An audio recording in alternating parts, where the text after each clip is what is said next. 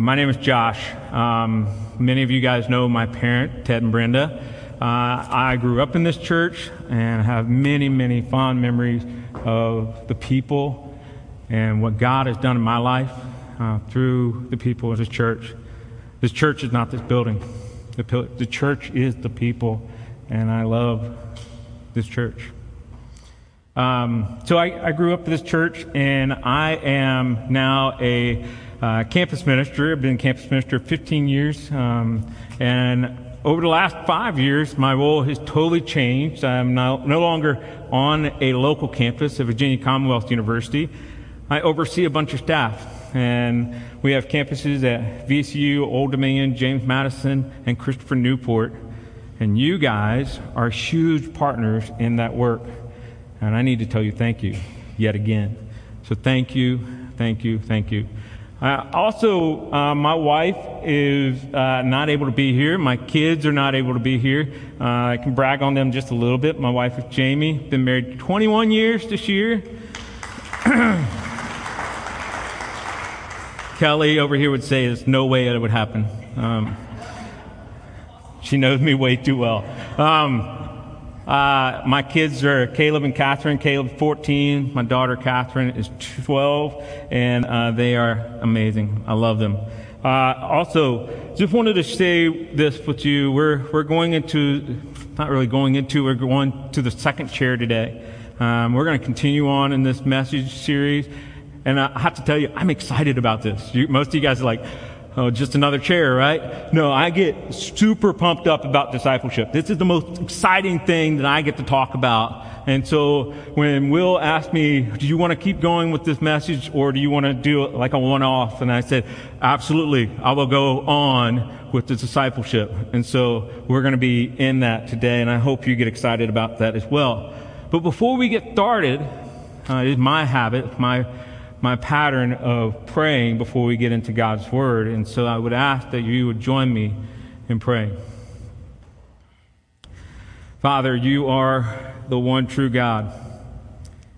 You're the one over all things. And God, we submit ourselves over to you today. We ask that you do your great work in our lives and that we can be changed by you and be transformed so that we can become more like you and your son and the great example has been set for us. But Father, our hearts are also broken today for our brothers and sisters in Haiti and Afghanistan. And God, we ask for your peace and your comfort and that you would just be there with them and they would just acknowledge you in the turmoil and the hurt. Father, we ask that you would be with uh, both Eric and Will and that you would give them rest that you renew their bodies and their hearts and their marriages, and God, that you would just do incredible work in them this week. And God, I pray also that we have so many students who are going back to college this week. And we ask that you would just go with them and be, that they would be your missionaries on those college campuses. Because God, you want those college campuses for your name and to praise you. And so, God, we turn that over to you. We turn over our young people over to you and ask that you would do your great work. And we pray this all trusting in your sovereignty, God. In the name of your Son, Jesus. Amen. So, in the last 15 years, and you guys all know I've been married 21 years, that was a huge change for me, uh, getting married and learning how to to uh, say, Yes, dear. Um, but now, uh, in the last 15 years, my life has been totally transformed by having kids. Any parents acknowledge that? Kids change everything, right? Uh, you bring them home and you go, What in the world am I supposed to do with this thing? And you just do the only thing you know, and you sit down on a rocking chair and you just start rocking and you start talking in weird languages and high voices, and you start doing all kinds of fun things like feeding and changing diapers, and, and it changed my life. Uh, I, I, did night duty. I don't know how many dads have done night duty, but I did night duty. And every night at 3 o'clock for the first three years of my son's life, I was woken up by an elbow because I cannot hear an elbow, which meant that I need to get up and I need to go take care of my son. And so off I would go take care of my son and I would sit in a chair much like this one and rock my son, feed my son, change his diaper, sing songs to him, whatever it took, even sleep with him on my chest so that he could grow up. And I enjoyed that time. But it changed my life. I now no longer sleep very much. Um, I'm so used to getting up at three that I never sleep past four. Um, it just changed everything for me, right? And if you're a parent, you know what I'm talking about. That child has changed your life. And the, we're talking about these chairs of discipleship, and we talked about these kind of stages as Will talked about it last week. But it, it, the first stage, or the first chair, is all about transformation. Surrendering our lives to Jesus, letting Jesus be king, giving ourselves over to be baptized into Him and saying, You are my master. Now, this week is trying to figure out what does that really look like? What is that life supposed to be like? What are we supposed to do? How are we supposed to act? What are the words we're supposed to say? That's where true discipleship comes into place. So we're answering the question what happened next? So the second chair is really, that's why I bought the rocking chair. The rocking chair is really a place where you are growing up. The first stages of learning, figuring out what life is supposed to be like. That's what the second chair is all about. Matthew chapter 28 verses 18 to 20 says this, hope is very familiar for you. If not, I hope it, it comes to new life for you today as well. It says this, Then Jesus came to them and said, All authority in heaven and earth has been given to me. Therefore, familiar part, go and make disciples of all the nations, baptizing them in the name of the Father and of the Son and the Holy Spirit, and teaching them to obey everything I have commanded you and surely I am with you always to the very end of the age. We're going to dive into that in just a minute, but I want to just say this.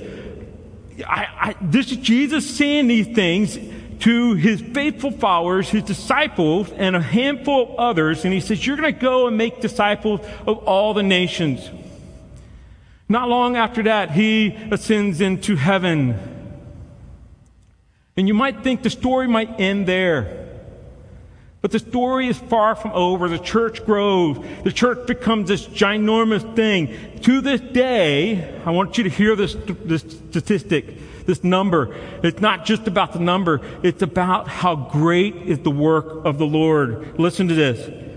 From those, from Jesus, from those 11 apostles, from the handful of faithful followers in the next 2,000 years, we have now 2.5 billion with a B Christ followers all over the world.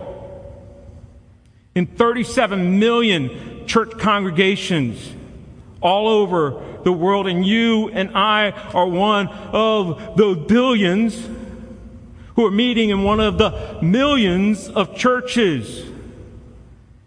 Can you imagine how incredible that was when Jesus says, Go and make disciples, and that just happens? Maybe, perhaps, the most powerful vo- verse in the Bible when Jesus says, Go and make disciples, and they do just that. But maybe we need to go back and think about where it all started. So the apostles' relationship starts with a simple follow me from Jesus in John chapter 1, verse 43 and these fishermen laid down their nets. The tax collectors put, closed up their tax collector booths. The tradesmen set aside their careers. The farmers left their plows and they followed. They followed him for three years. Put aside their families. Put aside their, their desires to be sleeping in a Holiday Inn Express. They put aside all kinds of things that you and I would want in our lives and all the kinds of things that people in that day and time wanted in their lives. And they followed after Jesus. And Jesus, as he commanded, as he taught, as he modeled, as he set the example, as he did the miracles, he said, Come, keep following after me. Gave them opportunity to ask questions. He asked them questions. He gave them answers. Sometimes he asked questions back. That's the beauty of this discipleship relationship that Jesus sets in for, before us. And this was just the first step of the Jesus' master plan. From the follow me stages comes the words of, or in the words of Paul, he says the infancy stage comes the discipleship of the apostles, comes the, the new life, this consistent life that comes out of these apostles. And this is where I call this the rocking chair stage. For three years, Jesus rocked these young men, taught them all about what it looked like. I remember sitting in a chair like this often in the nights, and sometimes when things got tough for my kids as they got a little older, we would get in the rocking chair and we just rock. Just spend time together. Sometimes I'd ask them questions. Sometimes it was a time of discipline and just holding them tight and saying, You're not the boss. I won't tell you which one of my kids that was. But the rocking is so, so important to spend time learning, growing, nurturing, become as Jesus has in mind for us. That's just the beginning. John chapter 3, verse 22, when Jesus is speaking to, uh, just after he just got done speaking to um, Nicodemus the Pharisee and talking about what this new life looked like, you know, you need to be born again. And Nicodemus was like, that don't make sense. That don't make sense. And Jesus says to his disciples, he says, he and his disciples went out into the Judean countryside where he spent some time with them, rocking them, and he baptized them. He helped them to know who God was and what it meant to live for him. You and I need to follow the exact example that Jesus sets in just rocking people into this relationship with, with Him. And so the first thing I want to just share with you is this. Um, it takes an intentional choice to invest. I want to encourage you to invest in someone, to choose today someone that you want to spend time with, someone that is maybe just getting started. Maybe you've seen them and they've been around for a while, but they really don't know what it means to live for Him. Maybe it's somebody you don't like choose somebody today to inv- intentionally invest in. Invest your life into them and invest your time into them. Let's go back to that, this, the initial verse, Matthew chapter 28, the, the great commandment. It's, it says go, right? One of the things I, have come to learn is that that is a continuation verb. Uh, English, we have past, present, and future, right? Well, in, this, in the Greek, it's a continuation verb. It's a different tense, which means more like as you are going.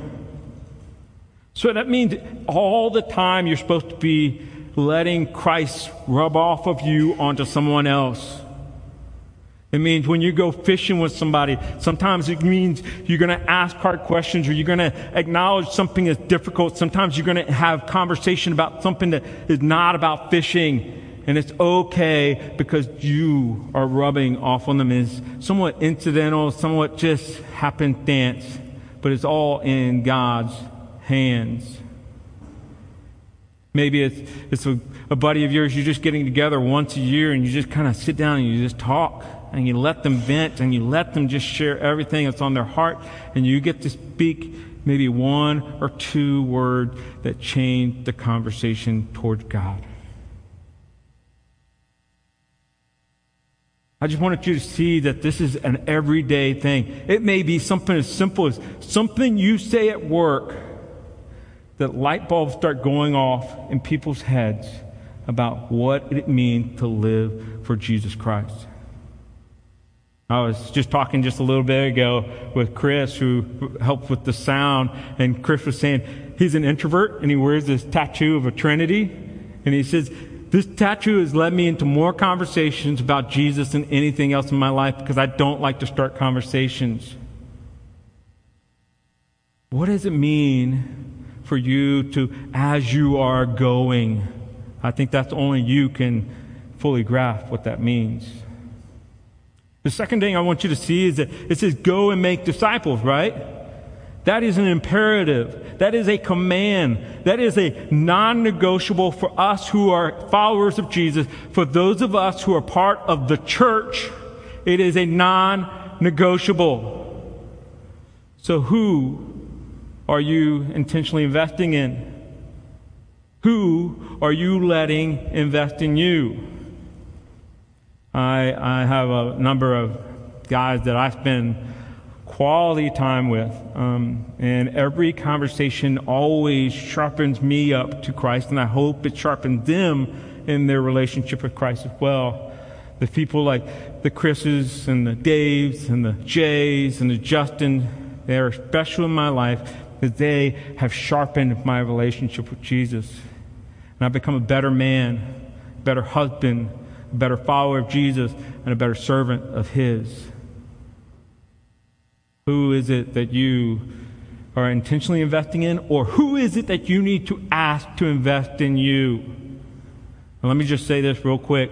This is kind of a little piece of housekeeping. Sometimes you're going to ask somebody and they just don't have time because they're already investing in somebody else. Don't get your feelings all hurt. Move on, find someone else. Okay? Uh, this is too important. This is too important for us to not do this. In our ministry, um, our college ministries, uh, we call this our bread and butter. This is the thing that we are after because this is what Jesus commands us to. You know, he doesn't command us to, to gather a huge community. He commands us to make disciples because disciples make more disciples. And that is what the kingdom of God and how the kingdom of God is supposed to expand and grow. And so I want to be a part of the Lord's business. And so when I ask staff, I don't ask them how many people are gathered. Our, our one evaluation tool is this how many people are you doing one on ones with? And literally, I want to know how many one on ones are you doing every week? How many people are you investing in regularly? I also want to know how many people total are you allowing God to speak through you into their lives? Sometimes these are by happenstance. I'll tell you a story about a girl named Katie. Katie came to a Bible study one time, and she was the only one. permission from me, the Holy Spirit speaking, I just sit there and I start asking questions. Yeah, we, we want to get in God's Word.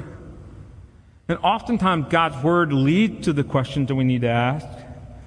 But in this case, situation, I've known Katie for a while, and, and Katie and I sat down and I said, Hey, tell me about your boyfriend. And she goes on to tell me, and I, I asked one simple question. This is one of my favorite questions when I asked uh, young people who are dating. I said, does he have a relationship with Jesus? Or she have a relationship with Jesus? And Katie goes on to say, No, um, he doesn't. And I just simply asked this question What do you think the Lord had to say about that? And just left it there. She kept talking, telling me everything about that. Uh, next morning, she comes into the office. Well, actually, I'm walking in the office, and she's walking out. What I didn't know is that she spent the night in the office because she gathered up some friends from the ministry and they, they were just talking and praying together because she had just broken up with her boyfriend because God convicted her life that she was not supposed to be with this guy. It's not Josh who says anything. It's the Holy Spirit who infuses in that relationship and that conversation. That is discipleship. It's, be- and it's beautiful. And it's awesome to see the power of the Lord work in those kinds of conversations. And so maybe you're sitting here going, I'm not really ready to do this. I pray that the Holy Spirit convicts your life today to do something different, to invest intentionally, to choose someone or someone's to invest in. The other thing I want to encourage you with is that as you invest in someone, you also need to model. Ooh, this is tough. This is tough.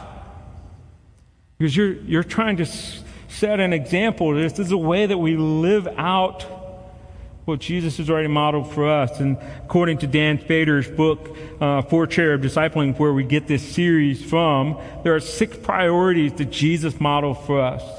And I think these are things that we need to incorporate in our lives and model for one another. The first is this saturation of the Holy Spirit. Luke chapter 4, verse 1 says, Jesus, full of the Holy Spirit, left the Jordan and was led by the Spirit into the wilderness. You and I need to let the Holy Spirit lead us, but we have to learn to listen. Listen. And we have to choose and learn to follow. Ugh. We're filled with a culture of like, it's me first, it's what I want to do, it's, this is direction that I need to go. Listening to the voice of the Holy Spirit and following after His voice means it's going to change your life. So pray, please be saturated with the Holy Spirit. The second thing is the necessity of prayer. Over 45 times in the New Testament, Jesus withdraws from the people and goes and pray. Yes, I'm sure he prayed in front of others. I'm sure he prayed before meal, and I'm sure he prayed a lot. But he also needed to withdraw. Our staff are required, including myself, every month to take a, time, a day, a full day, and get away and listen to the Lord and pray and talk and figure out what God has in mind. The third thing is this obedience to God's will. Jesus says this in the Lord's Prayer Your will be done. And as he prepares to, to die for you and I at the Garden of Gethsemane, what does he say? Not your will, not my will, but yours be done. Saying that to Jesus, Jesus or saying that to God, we need to become obedient to God's will. The third, fourth, I'm sorry, I'm losing track of my numbers here. The fourth thing is this the centrality of God's word. Matthew chapter 5, verse 17, Jesus says, Do not think that I have come to abolish the law or the prophets. I have come not to abolish them, but to fulfill them. So in our ministry, it's a practice that we don't, we try to go straight through Scripture. We don't like to bounce around a whole lot because there's oftentimes we come to stuff that's hard it's hard to digest. It's hard for people to say, yeah, I really want to do that. And if we bounce around, sometimes people, particularly students, start thinking, well, that's just Josh's opinion, or that this staff member's opinion. And we go straight through Scripture because we want them to understand this is non negotiable. This is not just my opinion. This is the holy, inerrant Word of God. And therefore, it should change my life and it should change yours. The fifth thing is exalting the Father. John chapter 8, verse 28. I do nothing on my own, but speak of what the Father taught me. I, it's all about what God has in mind. The sixth thing is intentional relationships.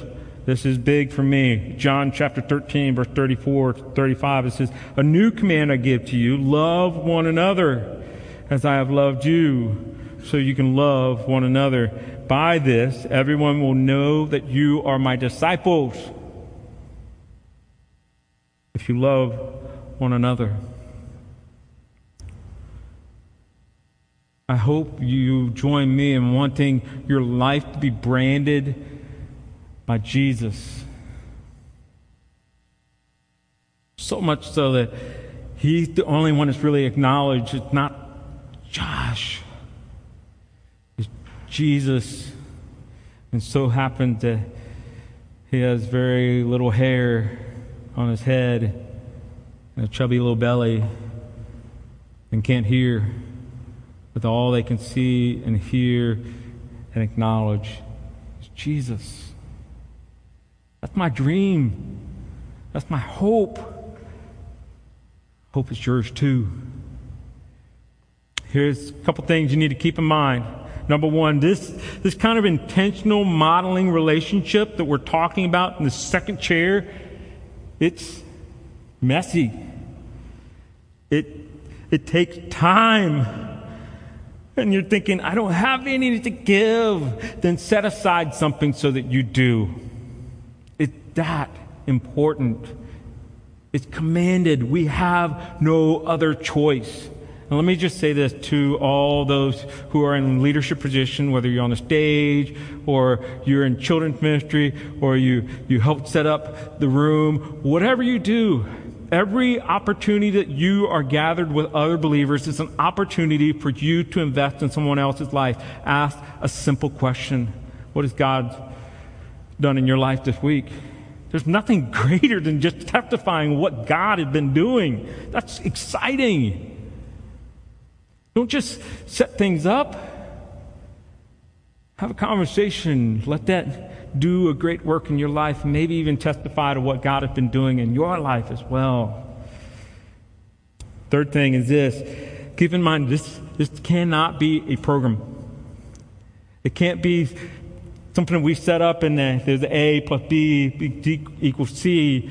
You know, we're not doing algebra here. This is life on life. This is investing this is messy, it takes time, and it takes a sacrifice.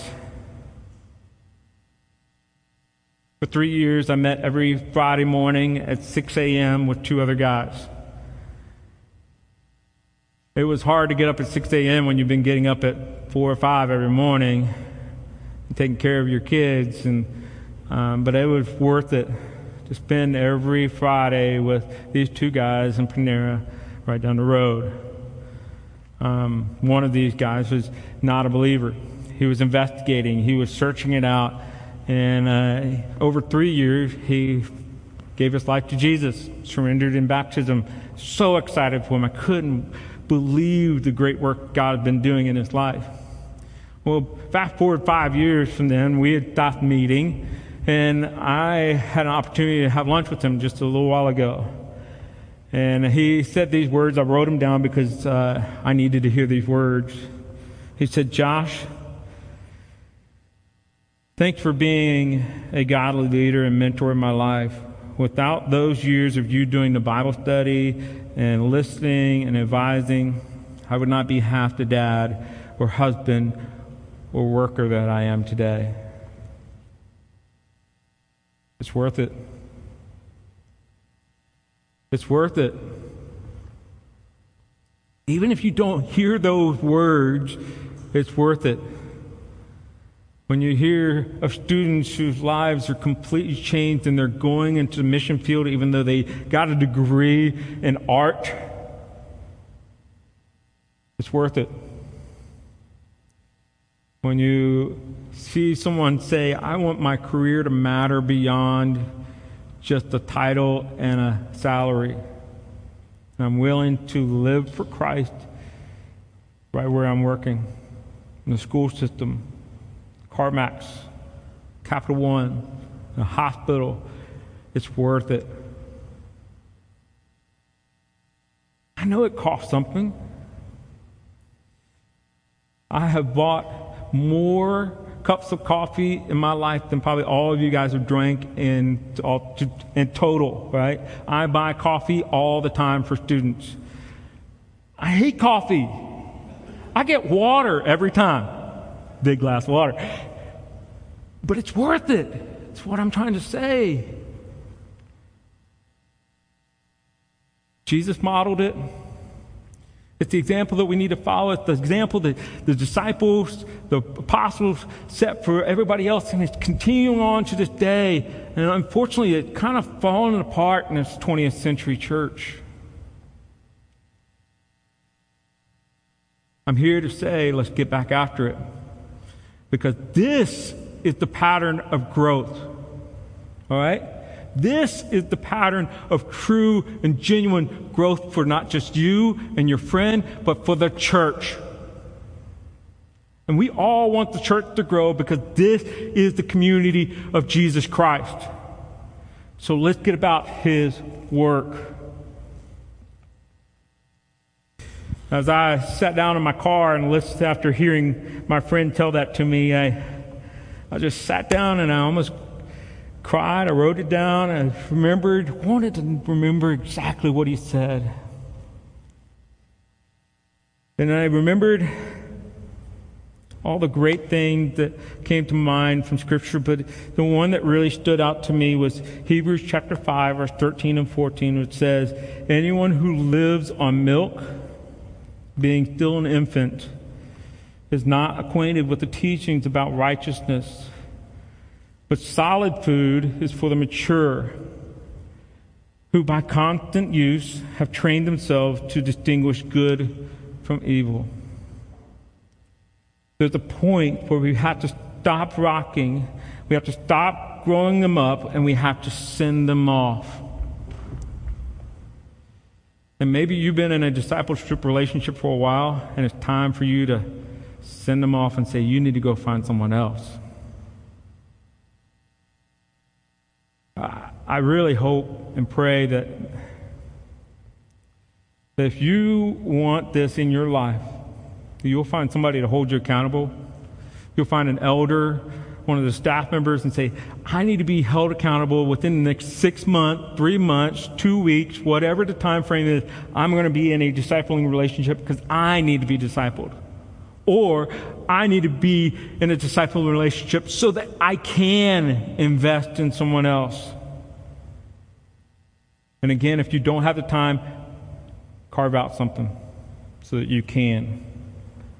Parents, there's no greater discipleship relationship than a father or a mother and to their child. Invest in that relationship.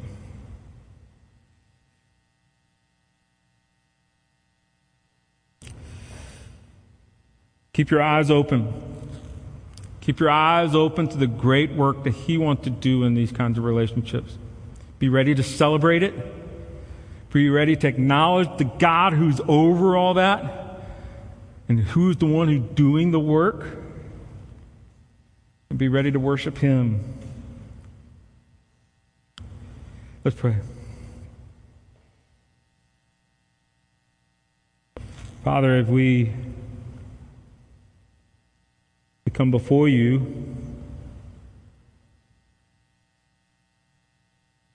We just acknowledge that, God, you are the one who set this, this great plan in place.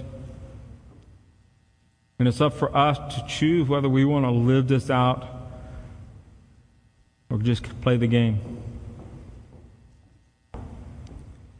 I pray that none of us chooses to play the game. Pray this in the name of your son Jesus. Amen. I'll be right over here, willing to pray, listen to you, um, lead you into a relationship with Jesus. I know that there's going to be some prayer counselors as well, and in different parts of the room. I want to encourage you. Um, if today has really stepped on your toes a little, good. I pray that that actually spurs you on to doing something about it. Because that is the Holy Spirit speaking. But also, if we continue on and we respond to our God, let us acknowledge the great sacrifice that Jesus has made for us. He is the one who gave his life for us. So as you take the bread, remember the body that was broken for you. And as you take the juice, remember the blood of Christ was shed for you and me. May we all commune with Jesus. Lord, again, we come to you and just ask that you would be honored today in our communion with you. You alone deserve it. Thank you for the price that was paid for my life and my friends' lives. In the name of your Son, Jesus, amen.